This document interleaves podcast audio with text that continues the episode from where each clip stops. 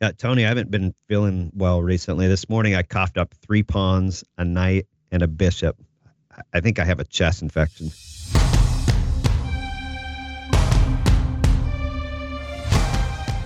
This is Paladin Financial Talk with Jeff Foley from Paladin Financial. Basically, the more accounts you have, the more opportunities there are for mistakes. So, taking control of your assets may help you to avoid some of those common mistakes that investors make. When a part of your financial strategy is out of tune, your long term goals, your retirement savings, and your legacy can all suffer. Listen in as we address your financial concerns and provide helpful solutions to put you on the path to achieving your retirement goals. Your money and your plans in perfect harmony. And now, here is Paladin Financial Talk with Jeff Foley. Hello, everyone. This is Jeff Foley with Paladin Financial. Thank you for tuning in to this week's episode, our first episode of 2023 Paladin Financial Talk. We appreciate your your time and effort and enjoying what we have to share with you here today. I have with me, as always, Mr. Tony Shore, our remote host. Tony, how are you? I am so good. I'm so good, Jeff, because I'm here with you and with Jamie Malm. You guys are great, and I appreciate you having me on the show. I've had a great week so far. Jamie, how are you doing? You know, I cannot complain. New year, new start. Love it. Yeah, yeah, we're in a new year, and I have a positive outlook this year. Excellent. Yep. Love this. Lots of positivity flowing here. Yeah. How about you, Jeff? Great. Yeah. Fabulous. Excellent. You guys do New Year's resolutions? I do.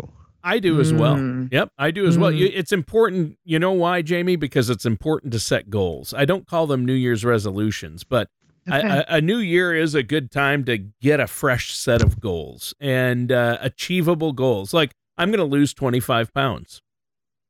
Starting All right. Monday. My husband's always starting Monday. Oh yeah, starting Monday. I got a song Okay. for him. Uh, yeah, Okay. Brad. God bless him. Starting Monday.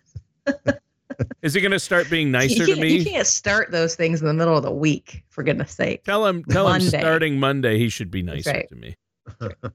Jamie, how about you? You know, I don't do resolutions, but I guess I do set goals. So maybe I just don't call them I, resolutions. same here. Yeah. There Yeah. you go. Yeah. The minute you call them New Year's resolutions, you're you're setting yourself up to fail, I Mhm. think. Yeah. hmm Goals. We have goals. You gotta have Yeah. goals. You have to have goals. Uh, I have to have goals in my personal life with finances. Um, my financial advisor, I'm not going to name names, Jeff Foley, you know, helps us set goals. I think that's important. Yes. Amen. Amen. All right. Well, it. we're not going to talk goals today, but we are going to talk about Secure Act 2.0, which arguably the biggest tax legislation to pass in three years since the original Secure Act in 2019. This thing is a bit of a monster. So we're going to do our best to unpack the most important components today. But this is part of uh, 4,000 pages of tax legislation. I think this bit of it is what, maybe 400 of those 4,000. So 90 provisions. We're Oh, going to go through just sorry. 80 of them today. So don't worry. No, I'm kidding. just We're- 80. we're gonna- The, well, the Stay show will carry us through 2023. Our Yeah. goal is to put you asleep with tax legislation. No, we're going to focus on the few that we think are the most important for our listeners. So, three things really here, Jeff, that I, I want us to talk about. First, let's talk about RMDs because been a lot of changes over the last few years there. There's created some confusion, and we do not want to be penalized for RMD rule breaking. Second is really some of the enhancements that we have to securing a stronger retirement for ourselves. And then number three, some of the new flexibility that's come with this. You ready? So exciting. And I'm curious, what percent of Congress actually read those 4,000 pages? I thought that was going to be a real trivia question, which stressed me out. I was starting to sweat Yeah, over here because I answer is- don't the answer like is trivia. zero. But yeah, I, I I feel confident in answering. A lot of zero, progress- congressional aides read it. Yeah. yeah. maybe. Yeah. Okay, so let's talk about RMDs, required minimum distributions. When the original Secure Act passed in 2019, we got a raise in the age at which we had to take those. It went from 70 and a half to 72. And now we learn we just got an increase at the age in which we have to take those again. It increased to 73. We know it is going to continue to go up, although a few years down the road, we, it's going to increase to 75 in 2033. But that's so far down the road. Let's not even think about that yet. I let's talk about why, right? So somebody smart told me once like don't don't look, look a gift horse in the mouth like we're we're grateful we don't have to take these rmds oftentimes because it allows us to keep our money intact if we don't need these withdrawals we want to let our money keep working for us right but let's talk about some of the confusion this has caused because there's there's more than meets the eye to this right yeah it is it is interesting i, I find it uh, interesting as well. The the Secure Act 2.0 it passed the last couple of days of the year, as did the first Secure Act back in 2019. And you know that time of year, they it seems like they kind of squeak this stuff through and uh, are trying to get it under the news radar when everybody's focused on other things. But there's actually a lot of really good provisions in Secure Act 2.0 and increasing that RMD age. I say I don't know what the negative would be. I mean, what's the uh, the gotcha with this? I can't think of what that would be because it does give people an opportunity to have further time of tax deferral before they have to start taking money out, and that also dovetails with some of the other changes that relate to ad- additional Roth uh, favoritism, if you will, that came out as part of this bill but I'm not seeing what the gotcha is unless unless you're seeing what it is, Jamie. No, I didn't mean a gotcha. I guess I meant like there's some confusion surrounding RMDs, so much so that we actually have some even more beneficial things here where, like, the penalties if you don't take it have mm-hmm. been reduced. There's been some confusion about inherited IRAs. So, for those people that have an inherited IRA from somebody that passed after 2020, there was this interpretation of what that meant as far as the 10 year rule was concerned. Mm-hmm. And for the last couple of years, most of us have been under the interpretation that we didn't have to take anything for 10 years until the end of that 10th year. Now we know if you're not an what is it, a, an eligible designated beneficiary, mm-hmm. that you um, actually do have to take RMD. So there's just some confusion that's been surrounding that. And we want to make sure that our clients know what they fall into because although the penalty is less, you still don't want to fall into the category of being penalized for not taking your RMD. So I guess that's what I want to clear up. yeah, that's good. I think we'd uh, lost, lose track of time here at the beginning, end of the beginning of the year, but I think we talked about this a few shows ago where that 10 year rule changed. So when they passed the Secure Act in 2019, the intention was starting in 2020, you had 10 years to, if you inherited an IRA from mom and dad, for example, that you had to pay that out fully by the end of the 10th year. But it was a little confusing how it read. It, many people and how it's been um, acted upon as people thought, eh, I don't need to take any money out until the end of the 10th year and have it zeroed out. Well, in the Secure Act 2.0, they clarified, and actually a couple months prior, that you do have to start taking out RMDs, and they're going to waive the penalties from 20 the last couple years. But starting in 23, if you're under that 10-year rule, you do have to start taking some money out each year and have the account fully liquidated by the end of 10 years. So there's definitely some confusion about that. But the uh, 72 to 73 move, that's a good one. And you alluded to this, Jamie, but they're going to bump that out to age 75 starting in 2033. And in addition, in 2023, that penalty is decreasing from 50% down to 25%. So if you fail to take a required minimum distribution, used to be a 50% extra excise tax, that's now 25% starting this year. And if you take that money if you miss that and you correct it in a timely manner, they'll actually reduce that to 10%. So there's a little confusion on what timely manner is at this point, and we'll expect clarification, I think, here in the next week or two. But that is a big move. It's been a 50% penalty for a very long time. That's a huge move. I mean, y- you mistakenly miss an RMD, a 50% penalty in the amount you should have taken is a pretty stiff. So to move it to 25 and then to further say, oh, but hey, if you catch it and if you fix it and do that in a quote unquote timely manner, it's 10. That's a great move in the right direction. So Love that we're seeing older ages for RMDs. Love that we're seeing the penalties come down on those. Um, let's talk about number two here, which is obviously the entire goal and the aim of the Secure Act is to, as the name implies, set everybody up for a secure retirement. Um, let's talk about some of the enhancements that have been made to help people successfully fund their own retirements. We have a lot of catch up provisions that have increased here. Yes, there are some good positive changes there. Part of this is down the road a little bit in 2025. If you're between the ages of 60 and 63 only, you're going to be able to make a, an enhanced catch up, if you will, to do up to $10,000 a year into a workplace retirement plan and put it into perspective, this year that limit is 7,500. If you're age 50 or older, you can do 7,500. Once you get to ages 60 through 63, starting in 2025, that's actually going to be $10,000, which is a a good increase, and that's also going to be indexed to inflation after that point. So that's a big one but you want to be aware of if you earn more than $145,000 in the prior calendar year. So in 2022, for example, all catch up contributions age 50 or older need to be made to a Roth account in after tax dollars.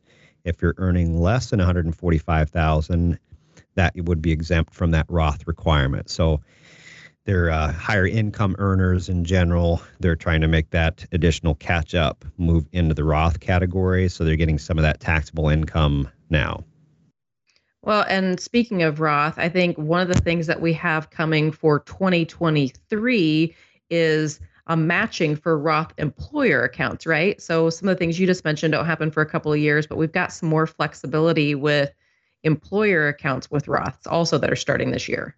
Exactly. Yeah. But what does that what and, does that mean? Hmm? Clarify that for me. What is that? What's happening in 23 exactly with uh, matches for Roths? It, it, it, before you couldn't get a match from an employer, right? Correct. Yeah, this is a big change, and you have to keep in mind a lot of the provisions that came out with this. They passed this at the end of the year. Now 401k providers have to sort through this, change their systems, change their paperwork, their administrative process with all of this. So it might take some time for those vendors to adjust to this. But what it allows is employers are now able to provide employees the option of receiving their vested matching contribution to a Roth account instead of, as you said, Tony, previously that was all done on a pre tax basis. Sure. So that's a, a big win there. That's that, huge. Um, you could, yeah, redirect that into Roth money.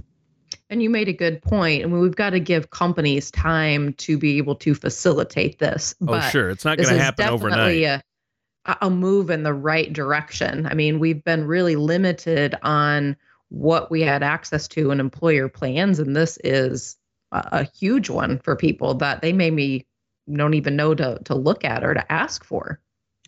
Definitely, and I'm sure there'll be notices coming out from the Fidelities and Vanguards of the world with with those changes. Uh, another thing you want to be aware of, since we're talking about retirement plans at work, is up to this point, you had to take required minimum distributions from an employer sponsored plan for Roth accounts. And starting in 2024, so next year, RMDs are not required from Roth money within your employer plan. And a lot of people weren't even aware that was a thing, and, and that's been a source of some penalties and confusion. But starting in 24, you don't have to take out RMDs from your employer plan on the Roth portion. Okay, let's stay on the employer plan track for a minute here because we've got something else that I think is is a great move in the right direction. We have a lot of people that are really struggling, especially when they first start out to, you know, am I going to fund my retirement or am I going to funnel that money into student loan debt? One of the provisions here, and I believe this one starts in 24, is employers will be able to match employee student loan payments, right? Making yeah. those matching payments into a retirement account, which gives some extra incentive to both save for your own retirement while you're trying to pay off those student loan debts. Wow, is, that's yeah. really great. That is nice. Yeah, because a lot of people don't realize a lot of student loan debt is carried by uh, older demographics than you would realize. Mm-hmm. Mm-hmm. Yep. Yeah. That is definitely a win. Again, there's a lot of really good provisions in this bill for people. So let's talk about flexibility. I think flexibility seems to be a, a big theme with the Secure Act 2.0 as well.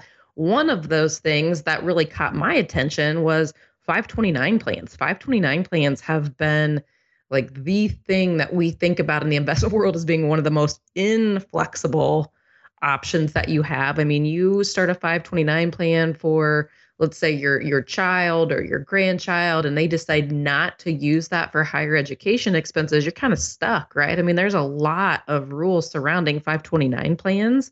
With the Secure Act 2.0, my understanding is you can actually, and there's some rules around this, but you can move those funds in a 529 plan to a Roth. Yeah, kind of a unique twist there. That um, that's as you pointed out, Jamie. It's a frustration for people with 529 plans where the assets aren't eventually used for qualifying expenses. Save this money. It's grown tax deferred. It was going to come out tax free if it used for educational expenses. Now, if you pull that money out, you pay taxes on the growth and also a 10% penalty potentially. But with this change, if you've had that 529 plan open for at least 15 years, the remaining assets could be rolled over to a Roth IRA for the beneficiary of the plan. And we'll come back to that. But that's subject to annual Roth contribution limits and an aggregate lifetime limit of $35,000. So, to kind of unpack that a little bit, let's say you're still in your working years and you put aside money for your child for a 529 plan and they get a full ride or they didn't go to college and you don't need those funds you have to have working income to be able to do this but you could pull money out of that roth IRA or that 529 plan every year and use it to fund your roth ira contribution for the year starting in 23 that's 7500 a year if you're over age 50 and that counts towards your contribution limit a lifetime aggregate of $35,000. So to do that, and there's a little bit of clarification that we're waiting from uh, IRS on this, is that money um, you have to have been the beneficiary of that 529 plan. So if your kid is currently the beneficiary, the thought is you would change that to you as the beneficiary and then make that transition over time. And I think the spirit of that is not that we're trying to find some kind of you know, mega backdoor Roth workaround for high net worth people to find a way to get into a, a Roth account. This is really for those situations where our intent was to use this for higher education and now I have a scholarship like you said or I just, you know, my life plans change and I don't need that money. That is where that aggregate lifetime limit of 35,000 will come in to keep the spirit of this intact, which is let's not you know make this so inflexible that people are putting away hard earned money for college expenses and then can't use it. Yep. Yeah which is definitely a win. Yep i agree. So let's talk about um, some of the other flexible things that happen with this. One is the automatic enrollment for new 401k 403b plans. New employees my understanding is there will be an automatic enrollment that employers can utilize for this and automatic portability, which means I change jobs, I leave an account. How many 401ks do you think are left behind for mm-hmm. people that just lose track of where they are because they don't take initiative on that? Yeah, absolutely. There's a lot of lost money or misplaced money that floats around out there. Someone worked for a little bit and they have four grand sitting in their IRA account and the 401k, or excuse me, the 401k account, and their provider can't get a hold of them because they've may, you know changed addresses or whatnot. Um, a lot of times those small balances will automatically get paid out, so that 4,000 is now 4,000 of taxable income to the person when they really wanted it for retirement.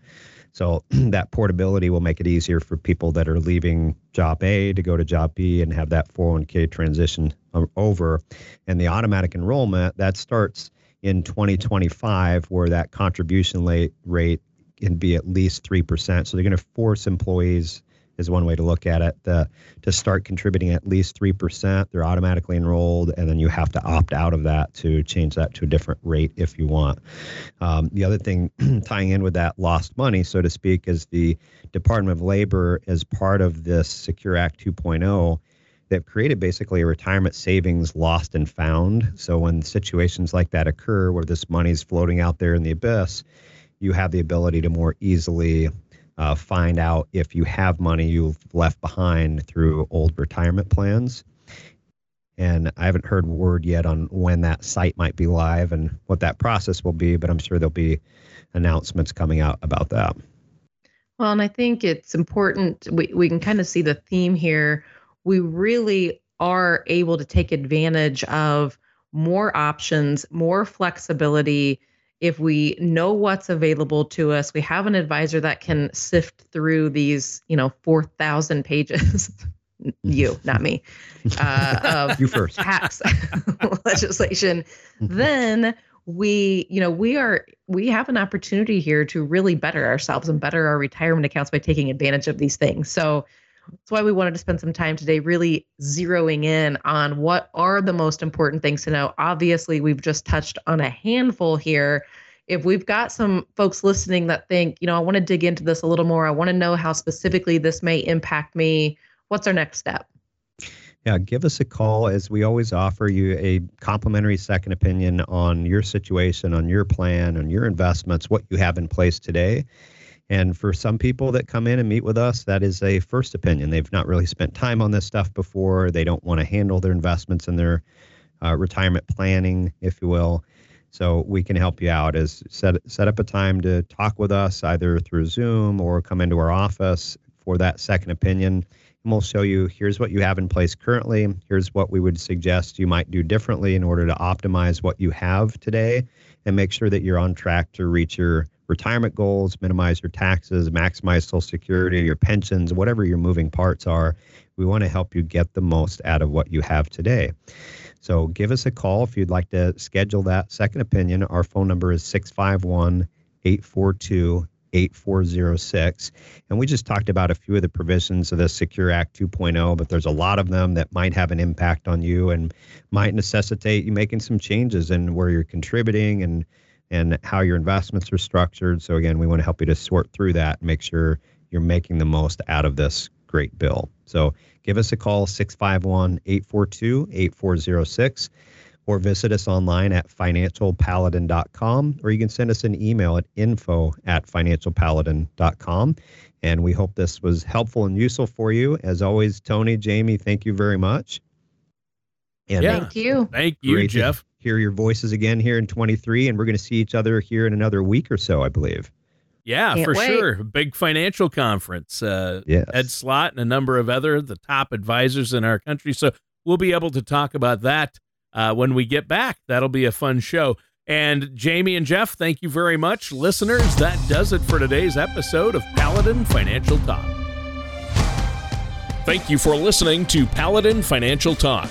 Don't pay too much for taxes or retire without a sound income plan. For more information, please contact Jeff Foley at Paladin Financial. Call 877 219 3199 or visit their website at financialpaladin.com. Advisory services offered through Paladin Wealth LLC, a Minnesota registered investment advisor. Paladin Wealth LLC offers advisory services under the DBA Paladin Financial and Paladin Wealth. Insurance products and services offered through Paladin Insurance LLC. Paladin Wealth LLC and Paladin Insurance LLC are affiliated companies. Jeff Foley and Paladin Financial are not affiliated with or endorsed by the Social Security Administration or any other government agency. All matters discussed during the show are for informational purposes only. Each individual situation may vary, and the opinions expressed here may not apply to everyone. Materials presented are believed to be from reliable sources and no representations can be made as to its accuracy. All ideas and information should be discussed in detail with one of our qualified representatives prior to implementation.